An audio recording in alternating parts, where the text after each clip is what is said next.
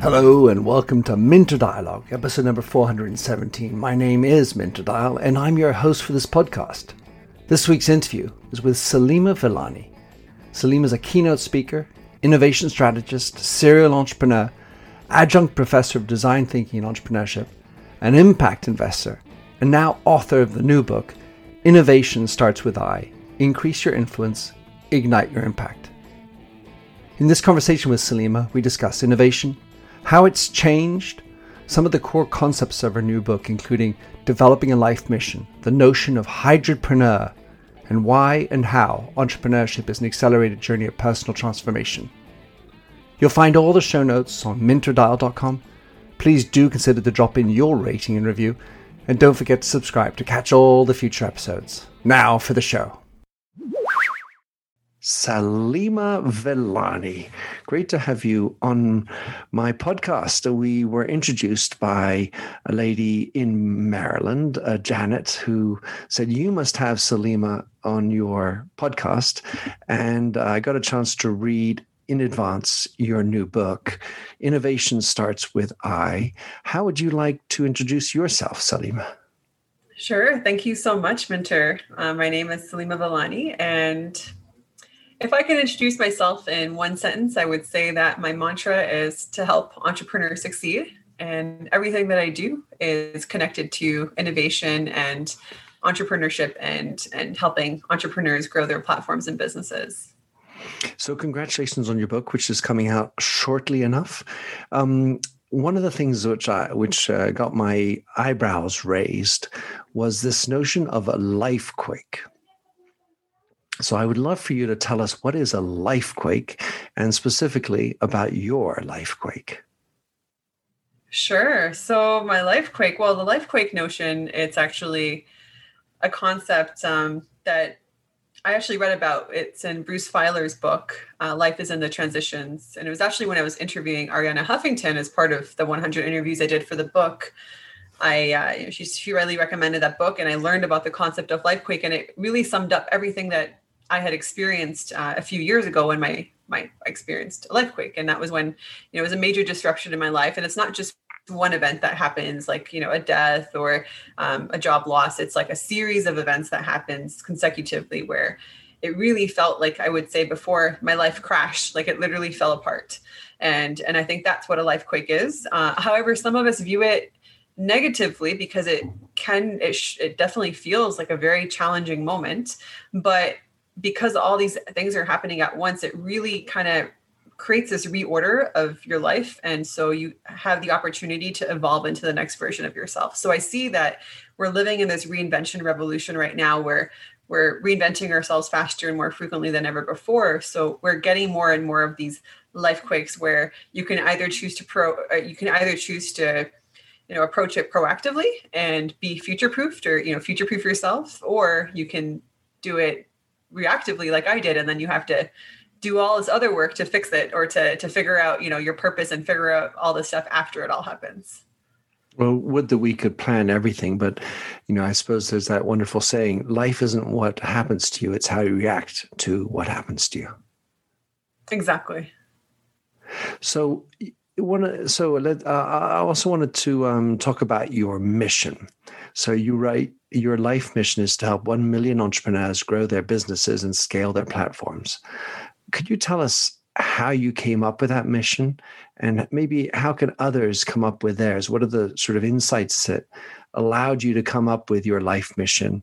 Because a lot of people are, tend to struggle to find something that can be the umbrella to their whole life.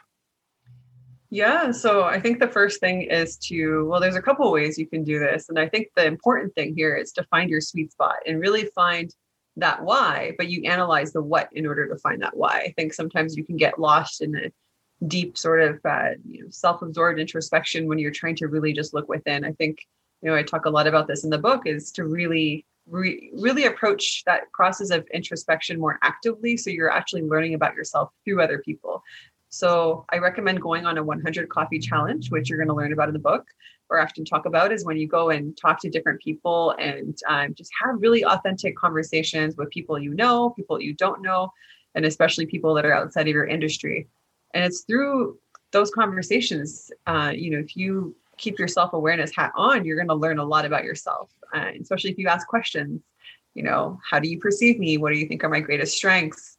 Uh, you know, you can learn a lot. And so I think going on a 100 coffee challenge is key. Practicing the active introspection. Uh, I think also finding your sweet spot. I mentioned. So how did how do you come up with that mission? I think that starting with yourself looking at you know doing some self ideation looking at your passions your values your skills your experience what makes you unique and and you can also try there's a tool that i have it's called sweet spot mapping. And it's essentially looking at your life as a series of projects or looking at your career as a portfolio and really identifying you know what have you excelled at um, what are the things that you've done really really well?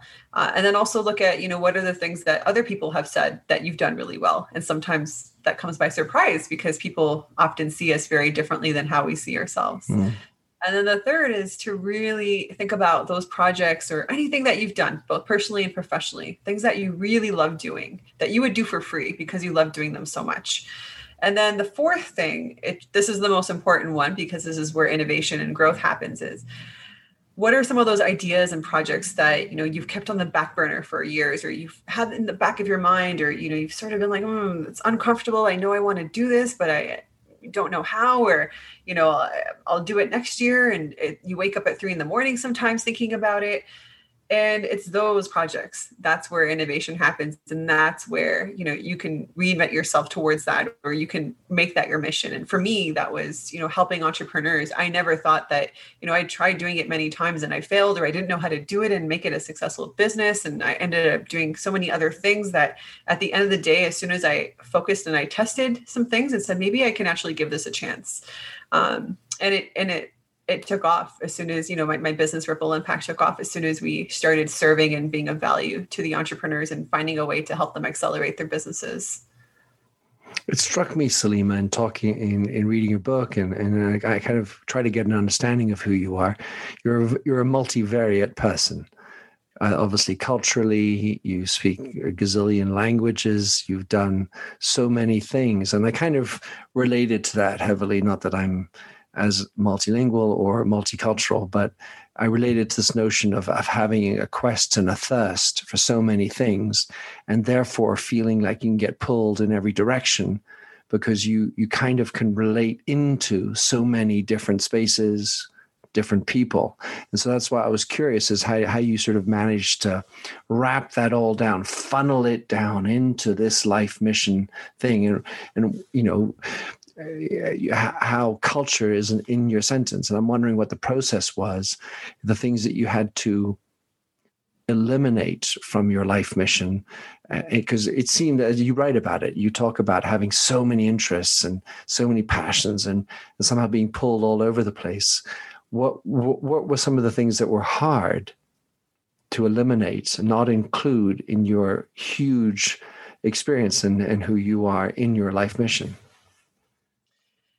yeah, that's a really interesting question. I think that um, I, I like the concept of what I call being a hybridpreneur. So, just to break it up, I think that the last couple decades we've been thinking you either have to be an entrepreneur or be an entrepreneur. You have to do one thing and just do that one thing really, really, really well. Now, yes, sometimes there are in the niches, and it is important to have you know certain things that you're very good at. Um, or you know, we see more and more people that are sort of whatever you want to call them, polymaths, multi potentialites, um, Renaissance souls, generalists to keep it simple but uh, and different very you know different variations of the skills they have. But i think ultimately diversifying ourselves in our skills and being able to this is actually a time for people like myself that were known as generalists and had that negative connotation. It's a time for us to rise because we have those skills of adaptability. We can embrace those different sides of who we are those different hats that we played and kind of put them into different combinations and original combinations. And, and that's essentially what i've done now with uh, you know a lot of the work that i do is these different original combinations. Nothing's original but they're original combinations. And so uh, and so yeah i would say that really embracing the lifestyle of what i call a hybridpreneur which is you know the four components of that are in doing something that you know you can profit of a profit off of that makes you your money or, or earn your living through. And it could be a job it could be your business it could be anything um, your investments whatever it is. And then you know having your passion projects i think that it's important to constantly have something that you're doing that you know that you're embracing your curiosity. I think it involves as well you know constant learning and growth. And so taking courses or trainings going to conferences constantly learning uh, will future proof yourself and you'll be able to to find ways to get into you know be involved in the different spaces even if they're not all you know incorporated in what you would call your life purpose or it may not appear that way but it's all like that on the back end. And then the fourth component is giving back to the community and, and you know focusing on having an impact. And i think thinking of it i think in those those quadrants i think you know i think that changes everything and i've i've I know that a lot of people that when I explain this to them, it's changed their lives because they're like, well, maybe having a job is not a bad thing as an entrepreneur because that's something that was shunned for for many entrepreneurs. It's like, oh no, like you're not successful if you have a job or you have to do the nine to five and then build your business at night. And now we're in this gig economy or this very project based uh, world where you can really get creative with how you want to set your life up. And so if you're doing something that you're very good at, maybe it's not what you're passionate about, but you get paid a decent amount of money and you only have to work a couple hours a day. And then the other things that are going to take more of your time, but you really want to build towards take more hours of your day uh, and then you know testing things by giving back or doing talks or or even just you know running a podcast or something where you can have those conversations with people so i think finding the setup that works for you is key and i think that's how you can kind of all these different parts of who you are it can come into your mission. Even if it like for me my mission is to help entrepreneurs uh, but my skills are you know from working for for companies like elance or oDesk or upwork it was you know helping people build remote teams. That's what i did very well out of my crisis in 2009 in italy was building remote teams.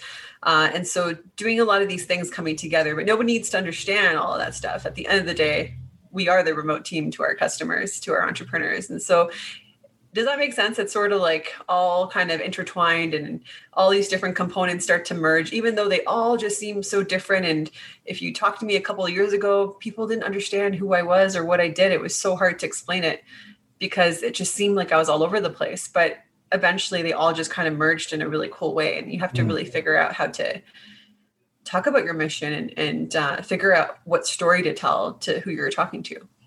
Well, I was definitely intrigued by this hybrid hybridpreneur concept. It was not something I'd really come across before. So I, I and uh, and certainly having done entrepreneurial activities myself, worked in big business myself, I could see you know, certainly in, myself, a, a, desire to consider myself something of a hybridpreneur, to use your term. But give us an idea of of uh, for you a hybridpreneur then is someone who is able to be both an entrepreneur and have an entrepreneurial spirit within a big company so I would say that the person that is the entrepreneur inside the company is an intrapreneur. Right. That's why I, I just didn't want to use the the term entrepreneur because I, I was I was just defining that term. Yeah. Yeah, so so I would say that's intrapreneur, and actually I, I, talk about like entrepreneur versus intrapreneur versus hybridpreneur, and hybridpreneur is both an entrepreneur and an intrapreneur. So they're gaining a lot of experience leveraging company resources to make a bigger impact through uh, whether it's a bigger company. And sometimes they, they can just be like, they can be branded as an entrepreneur, but they have that one customer that is their paying for their big paying client. And then all the other stuff is just, you know, bonus or smaller projects or passion projects. And so, so there's different ways to set that up. But essentially, I think because we're so used to thinking in the old way that you have either a job or you have a business, and eh, we just see that a lot there's just a lot of turnover. Um, it's really hard to retain talent these days in, in many companies because people are wanting to to evolve faster and they're wanting to grow. They're wanting to become an entrepreneur but then they also realize when they become an entrepreneur how hard it is and it, you're not going to be as lucky. You're not going to be able to create the next uber or airbnb or you know it's not like you know the, the age is the age has the era has shifted and it's also uh, what does entrepreneurship even mean? It's not about just freedom or you know all these other things that can be really romanticized and so i try to be very very you know real about what it entails to be an entrepreneur and, and i think the safest way to do it and, and not just safe because nothing's really safe mm-hmm. Think the way to leverage uh, being an entrepreneur is to build those relationships by actually serving those larger organizations as well. Because oftentimes you understand, you know, you can make a bigger impact, you have success stories to tell, but you can bring a lot of those back to your business. And so I think it's embracing both, whether you're being more of an entrepreneur at certain times or more an entrepreneur at certain times i flip flop and then sometimes i'm i'm mostly doing both uh, and then sometimes I, I do a little bit more one or the other but i think essentially it's for people that that are passionate about multiple things and they just can't commit to that one thing and they they they and they know that they just can't be an entrepreneur. They also just don't want to work for an organization. So it's embracing both. Right. And and i suppose the the you know the people like me my age would say oh that's compromise. You know you better make make it make up your mind. And yet it seems very pragmatic. And I, i've personally maybe been a little idealistic about thinking passion projects are I, I, I don't want to say a mistake. I, I kind of think that it's a shame. The reason why I think it's a shame is that we should all be just doing our passion projects. Screw the nine to five regular job where you have to wear a tie or quote unquote and, and, and do the thing that just gets you the money. If you could just find ways to have more passion projects, actually only passion projects, isn't that what we should be aiming for? Yes, I think so. But I think people need to figure out what their sweet spot is so they know where to put their energy because I think oftentimes your passion project might not be the thing that you're very good at. And so you have to figure out how to, you know, when to do things, when to delegate, when to dump, when to delay. And that's another, you know, the four Ds of, pro- of time management and really try to figure out where you can, how to prioritize your impact. And I think yeah that, that's something that oftentimes just doing your passion project are you trying to make an impact? And if that is important are you happy with that?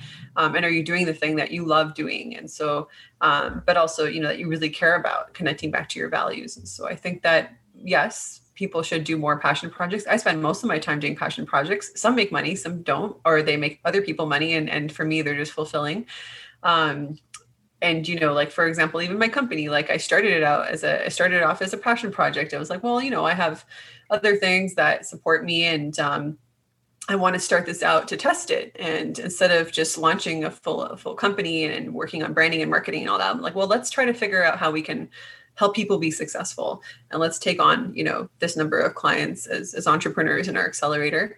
And let's do a let's run a beta. And let's just say hey like we're here to fail. We're here to learn. So keep the expectation low but also over you know under promise over deliver sort of situation. And i think if you're trying to start a business or you have an idea i think the best way to approach it and this is some advice from from arianna huffington is to really think about things in micro steps and how do you actually uh, you know think of it as steps and or smaller projects that lead up to a business because then you have an opportunity to test to fail to diversify and see like how is this going to work? I think oftentimes we go right into the business, we start marketing it, we start branding, we're doing all these other things, but we don't have those success stories yet. And once you have those success stories and, you know, evangelists, brand ambassadors, or whatever you want to call them, people that are really happy because you serve them in some way, you then go through some sort of pivot because then you've learned through that experience and then you go through an iteration you go through a pivot. And so i think it's really key to to figure out how if you are trying to start a business eventually or you're an aspiring entrepreneur start with a passion project. Even if it's writing a book starting a podcast something small uh, just get yourself in a project that you can actually take to completion. So obviously your book is really focused on innovation or at least that's in the title. It did feel that a lot of what you talk about is is less about innovation and more about who i am and and developing myself. Um, i wanted to take a quote that I, I enjoyed from your your book. It's just we know innovation is critical for our world for the economy for organizations and for ourselves. Innovation is a timeless word a human word that continues to encapsulate the creative and hopeful spirit human spirit the goal of this book is to redefine innovation, which is needed now more than ever before. So when I when I read that, I was like, well, actually, why is innovation needed now more than ever before? I just I thought I'd sort of just punch in that because I thought innovation has been pretty critical all the time. Yeah. So the goal of when I say redefine innovation or expand the meaning of innovation, I think that oftentimes people think of it like, oh, innovation is more of a technology thing or you know innovation is is the iphone or whatever but they forget about or they don't aren't aware of the personal transformation process that happens behind innovation like steve jobs went through that transformation process during his time in india a lot of innovators myself included when that life quake happened to me and my, my house burnt down everything fell apart i went on my own eat pray love uh, trip to india to bali and, and thailand to find myself. I think that uh, we often don't talk about self-awareness or introspection and, and, those things and and that's such a critical part of innovation. And a lot of us now are, are you know with everything happening in the world we're spending a lot of time on our own and we really have to know ourselves our strengths and we have to innovate ourselves more frequently than ever before. And so i think the book is essentially to help people innovate themselves and and not think about innovation as something that's just necessary for um, you know for economic growth or for technology but that we all have to have that that mindset that shift that happens within us and to be able to to to bring that out bef- proactively versus waiting for things to happen or not even be aware that you can be proactive about that process by developing those 12 capabilities throughout the book. So would it be fair to say that it's it sounds for me more like reinvention as opposed to innovation. Is that would be a fair statement? Yes, and I think that even though when I started writing the book, because I was more in the field of innovation when I started writing it, and then I shifted more into you know serving entrepreneurs and, and shifting a bit of my own work throughout the book process. And it's interesting because I transitioned myself through the book and had to figure out who am I now or design who I was going to be. And so I went through my own shift in the book. And so I would say, yes, the the probably a more honest title, if I could change the title now, would be something like the reinvention revolution or um, how to become a hybridpreneur or the 12 future proof capabilities, because that's essentially what the book is about. And innovation, it is technically some people call it an innovation book for entrepreneurs because it teaches a lot of it takes a lot of components of innovation and you can use those components or those concepts or frameworks to apply them to your life in some way but yes it's it's not a book about traditional innovation at all hmm. Yeah that, that that was very clear for me and uh, which, which was very fun because it really it kind of cast a different look on what is innovation. And another phrase that I, I that grabbed my attention, we wrote, entrepreneurship is an accelerated journey of personal transformation. And I was trying to lean into that and think, you know, how has being an entrepreneur in my life been transformative? And I, I would love for you to explain or express how how that happens, because it's not necessarily clear for me that it was personally transformative. It it certainly became an interesting chapter in my life because you're you're learning something else you you have a new path but tell us in your words how it becomes a a, a such a transform a personal transformation yes i think that entrepreneurship also needs some redefining or some you know adding meaning to what it is today because of people wanting to become entrepreneurs and not so much to set up a shop and even to make money. Some people just want to embrace the lifestyle of an entrepreneur because they they like that autonomy and like a certain amount of freedom or a certain amount of creativity that's associated with it. Uh, being able to to really design you know the life that you want to live or live on your terms you see a lot of this um, happening right now in the world and so I think that essentially, yeah, the the personal the acceleration of the personal journey, I think that usually or a lot of entrepreneurs that I've worked with, at least in my own experience, there's a certain amount of personal growth associated with it. And especially this is very much the case for for for people that are solopreneurs, people that are, you know, coaches or consultants or speakers, authors, especially, and they're trying to to share a message and they're trying to they have a vision they want to share with the world. And in the as they do that they also have to figure out well maybe they're not coming from a traditional business background where they know how to set up and run a business. Uh, they might not know how to open a storefront business per se but they have to know how to really run a business and and they they simply don't know how. So there's this whole um, you know process that happens to not only learn about all that but the internal process of how do you do that? It's a lot of getting out of your comfort zone. It's a lot of really finding your uniqueness and and bringing it out into the world. And it's a really uncomfortable process. Like myself just even a few years ago i would never have imagined being on a stage sharing myself publicly. I was a very private person. I even when i did have you know successful businesses some failed some were successful i'd say that there was always some sort of um, you know personal transformation that happened but not not as much as when i became more aware of who i am or who i'm becoming.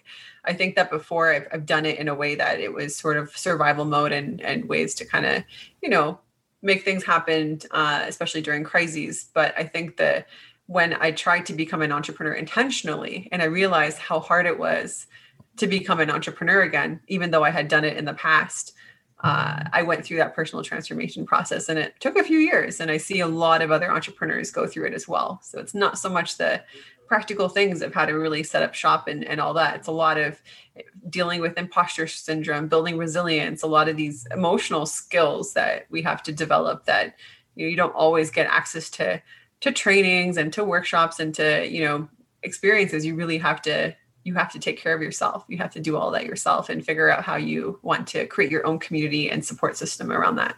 Mm. Well, there's nothing like failure as a lesson, right, to learn. And then it, it, did strike me as I was listening to you about the the notion of being an, an author or a speaker. There's an element of nakedness, and and when you are trying to raise money, for example, for your startup, you are putting your name on the line and and in that moment of of trying to sh- share or gain the trust of people to put money into your business you, mm-hmm. you, there it is a, there's an element of rawness. And i think that's that's a really interesting point for me. I like that. So um uh, one of the uh, things I wanted to ask you about also was uh, about your book because interesting choice to go through Indiegogo and self-publish. Um, you seem to have got a lot of people subscribing to your program on Indiegogo. Tell us, because I've never done a book through Indiegogo. What was your experience? Pluses and minuses. Do it over again.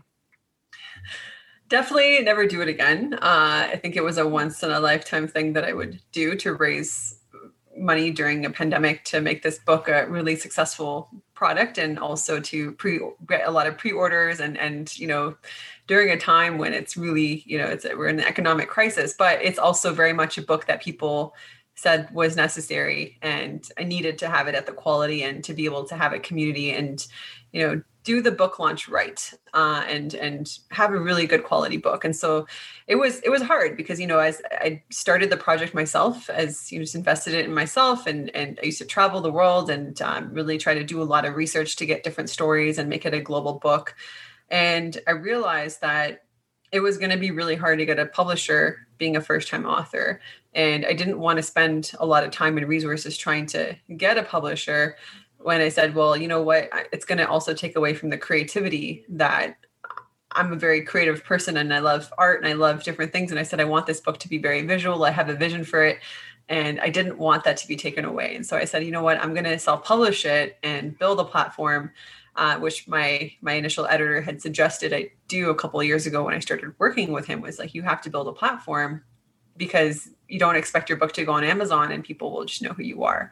And so I decided to stop being so private about everything online. And I said, you know, I'm going to start building this platform and go the self publishing route and prove that, yes, yeah, self publishing can be successful. A lot of people were like, nope. Um, it's not seen very well. It has this and that. I'm like, well, I'm going to do it right. I'm going to bring in a peer review process, which I bring from my traditional research background. I'm going to bring in a lot of different components and I'm going to build a team to help with all the things I'm not great at. And we're going to make this, um, you know, we're going to do this this way.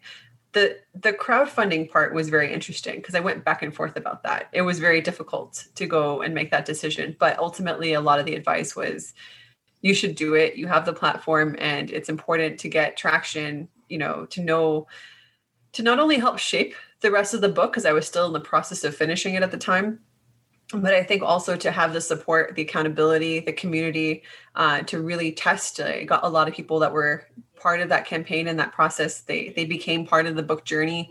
Uh, people like yourself, you know, it built a lot of awareness, and so I think that ultimately, I highly recommend doing a crowdfunding campaign if you are self-publishing if you have the platform, you have the system, you have the strategy. Like we had a very, really good strategy right before we launched. We changed our strategy to have pre-orders versus sponsors because we knew there were different audiences so many different audiences that we had to target. And then we also had to figure out what's the right message to tell them. We had to figure out how to you know so many different aspects of it. And it was very very challenging. Uh, you need a lot of resilience because most people will reject and not support compared to but then the few that did and that's you know we did raise almost $40,000 and we did have uh, I think it was 700 or so several hundred people that that supported the project but it was a hard it was a hard process. Um, and so would i go through it again?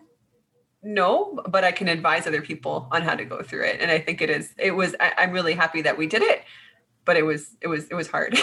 Mm, sort of like being an entrepreneur. Yeah very much so. So the last uh, zone of questions if i could uh, saleema would be around this notion of private person you you go from private person to author big platform out there kind of lady. What would you say to other people who tend to be more private about their lives? I think of the caterpillar changing right? The very you know keep it to myself discreet. Um, i'm imposter syndrome. I kind of read into your private side before you sort of allowing yourself permission to speak your stories, tell your stories, get out there.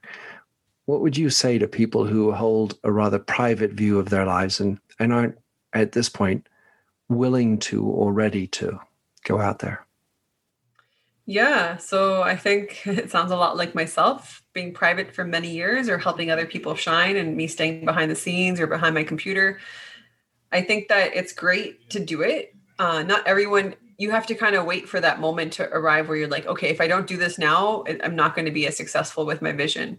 And for me, I saw it, I had to change my mindset about it being, you know, from self promotional or wanting attention or wanting pity or wanting, you know, I, I, I thought that for a long time. I just don't want to be self promotional. And then I saw a different perspective and I was like, you know what? When I did my first keynote and this was something I invited to, and I wasn't trying to become a speaker or anything like this.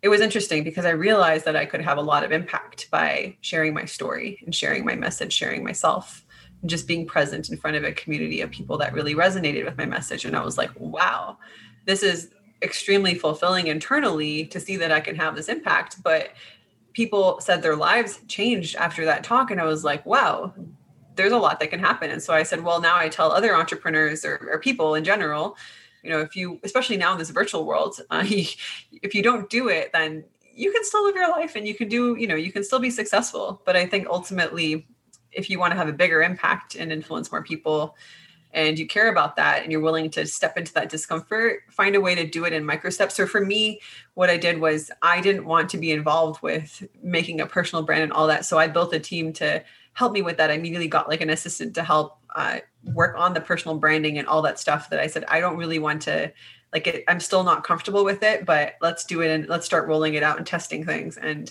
and seeing how that goes. And I said, you know, you don't have to do it all yourself, and that's where it's important to to find support along the way, find communities that can um, that are you know holding you accountable, that are doing similar things.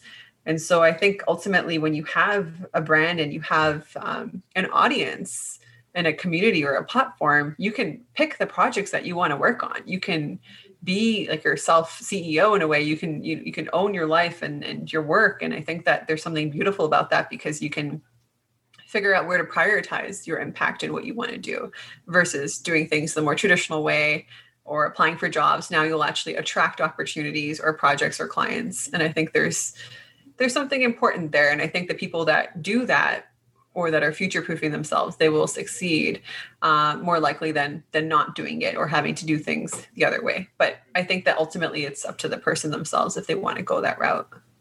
What I um I detected was in what you said. There's this notion of I don't want to be like one of those self-promoting, you know, a holes that you know just uh, he's always talking about himself, personal brand, yada yada yada. So there was that sort of that image, and the other one is well almost the imposter syndrome like well why is my story of interest? And you have that sort of awakening when you tell a story and there's a sentence i love in your book you say story is like a computer program that you load into someone's mind so that they can play it using their own input. And I, very much enjoyed that whole chapter around storytelling, and you know, giving the license to and and for people who feel very private, there's that sort of like first moment that like you had when you you bring your story out and they're like, oh my god, actually it does have an impact, and and you rewrite in your case the the, the imposter syndrome like well actually it does count. It doesn't need to stay within my caterpillar mode. It can come out and it can as a butterfly uh, shed light and, and and color other people.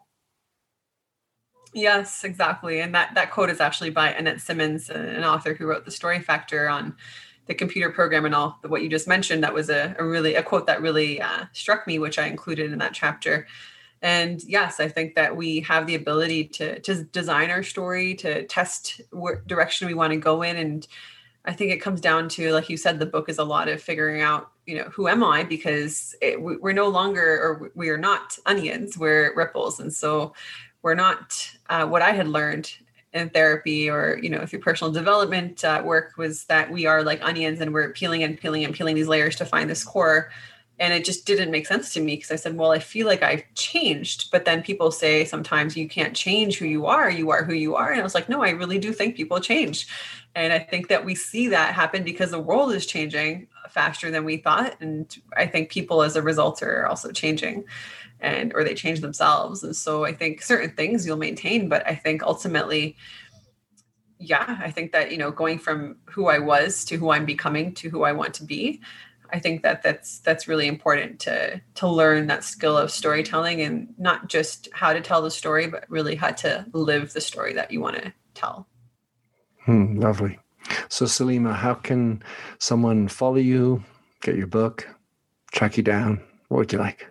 Yeah, thank you. I'd say the best thing to do is follow me on social media. So it's at Saleema Vellani on I'm most active on LinkedIn.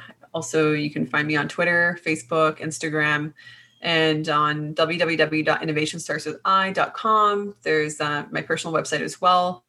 And and yeah, the book will be released in, in later this spring. And so uh, yeah, it's available for pre-order right now, still on Indiegogo. Congratulations, Saleema. Lovely. Thank you for sharing your story, your um, path. It's uh, it's a wonderful inspiration, and um, look forward to staying in touch. Thank you so much, Minter. It was lovely being on your show. Thanks for having listened to this recording of the Minter Dialogue Show. You'll find the show notes and other blog posts on minterdial.com. If you enjoyed the show, please head over to iTunes to give a rating and review. And to finish, here's a song I wrote with Stephanie Singer, A Convinced Man.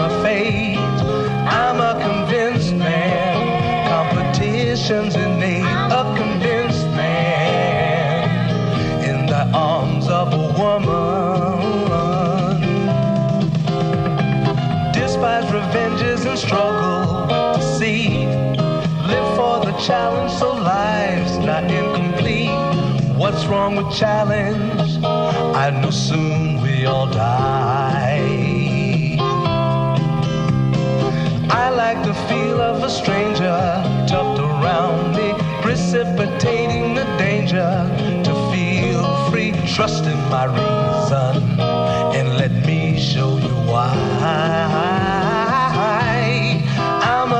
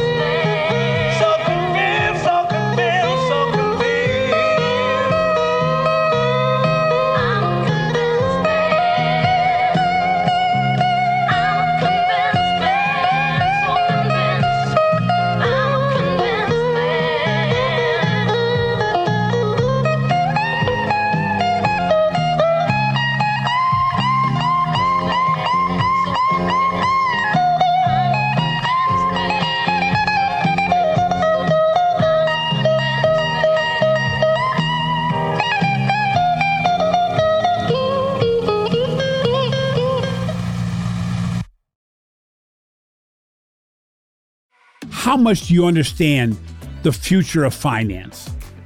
I'm Jim Marous, a top 10 banking influencer and host of the podcast Banking Transformed, where we dive deeply into the rapidly evolving world of banking and financial technology. Join me as I interview industry experts, thought leaders, and innovators as they unravel the latest banking trends, disruptions, and game changing technologies reshaping the world of finance. Redefine your understanding of the banking ecosystem. Subscribe now to Banking Transformed, available wherever you get your podcast and now available on YouTube.